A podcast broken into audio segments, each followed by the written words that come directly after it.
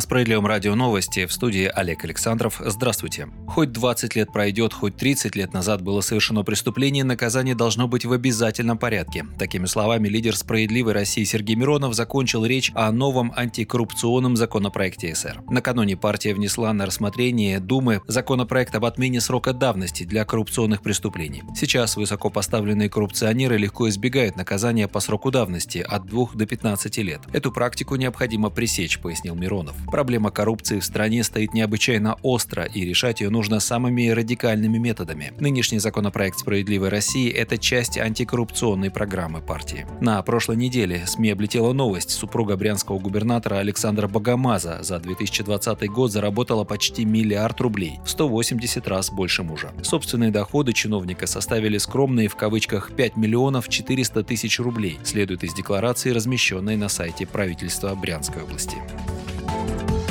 Росреестр обещает сократить ошибки при расчете кадастровой стоимости. Глава ведомства Олег Скуфинский заявил, что планирует создать единую платформу для расчета кадастровой стоимости недвижимости. Это позволит избежать ошибок при оценке объекта. Она позволила бы по одному алгоритму рассчитать базу для имущественных налогов. Именно с отсутствием такой единой платформы Скуфинский связал большинство ошибок Росреестра. Для создания такой платформы необходимо внести изменения в законодательство, спроектировать и обеспечить переход на единое программное обеспечение, уточнил он. Как пишет парламентская газета, в середине мая представители аппарата бизнес-омбудсмена Бориса Титова заявили о случаях двукратного завышения первоначальной кадастровой стоимости недвижимости государственными оценщиками. Только за прошлый год количество оспариваний кадастровой стоимости достигло 40 тысяч. Ранее сообщалось, что получить выписку из Единого государственного реестра недвижимости ЕГРН теперь можно через портал госуслуг.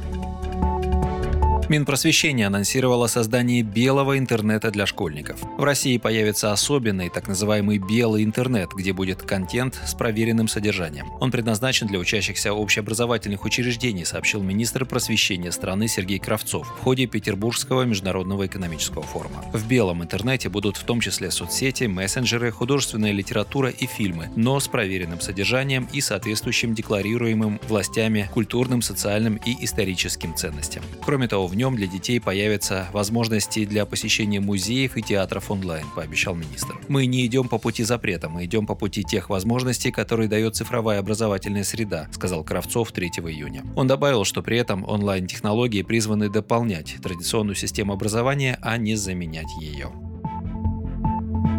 Госдума в среду отклонила законопроект, который не допускает запрет отключать отопление недобросовестным плательщикам. Проект закона внесли в Нижнюю палату парламента глава «Справедливой России» Сергей Миронов, председатель Комитета по жилищной политике и жилищно-коммунальному хозяйству «Справедливорос» Галина Хованская и еще ряд депутатов. Они предложили дополнить статью 155 Жилищного кодекса и исключить из закона отключение граждан от сетей отопления, водоснабжения и водоотведения за несвоевременное и неполное внесение платы за коммунальную услуги. Как пояснила Галина Хованская, за последнее время участились случаи отключения управляющими организациями канализации у граждан за неоплату коммуналки. Однако это привело только к увеличению жалоб от соседей неплательщиков, также страдающих из-за перекрытия канализации в многоквартирных домах и нарушения санитарно-эпидемиологических норм. Галина Хованская привела статистику, по которой задолженность граждан за услуги ЖКХ за последние пять лет возросла на 560 миллиардов рублей, составив в 2020 году 810 миллиардов миллиардов. То есть эффекта от отключения неплательщиков никакого, пояснила глава Думского комитета по ЖКХ. Однако ее голос не был услышан. Дума оставила в силе право управляющей компании перекрывать трубы неплательщикам.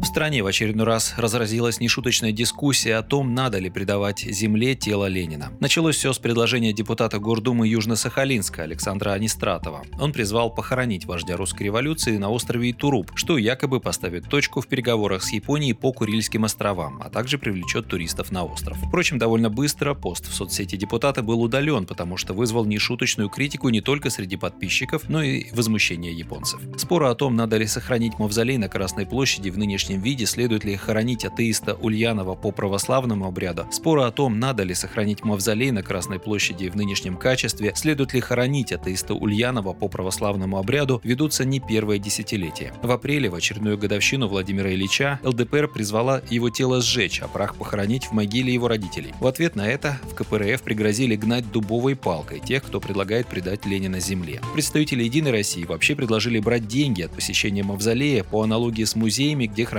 мумии египетских фараонов. И, пожалуй, самую взвешенную позицию проявили в партии «Справедливой России за правду». Не надо ранить ностальгические чувства людей среднего возраста и пожилых, уверена секретарь Президиума Центрального совета партии «Справедливая Россия за правду» по работе с молодежью Анастасия Павлюченкова. С Лениным ассоциируется часть этих людей. Они были октябрятами, пионерами и комсомольцами, пока живы те, у кого имя Ленина вызывает воспоминания о своей молодости, затрагивать эту тему не надо, подчеркнула она. Вы слушали новости на Справедливом радио. Оставайтесь с нами, будьте в курсе событий.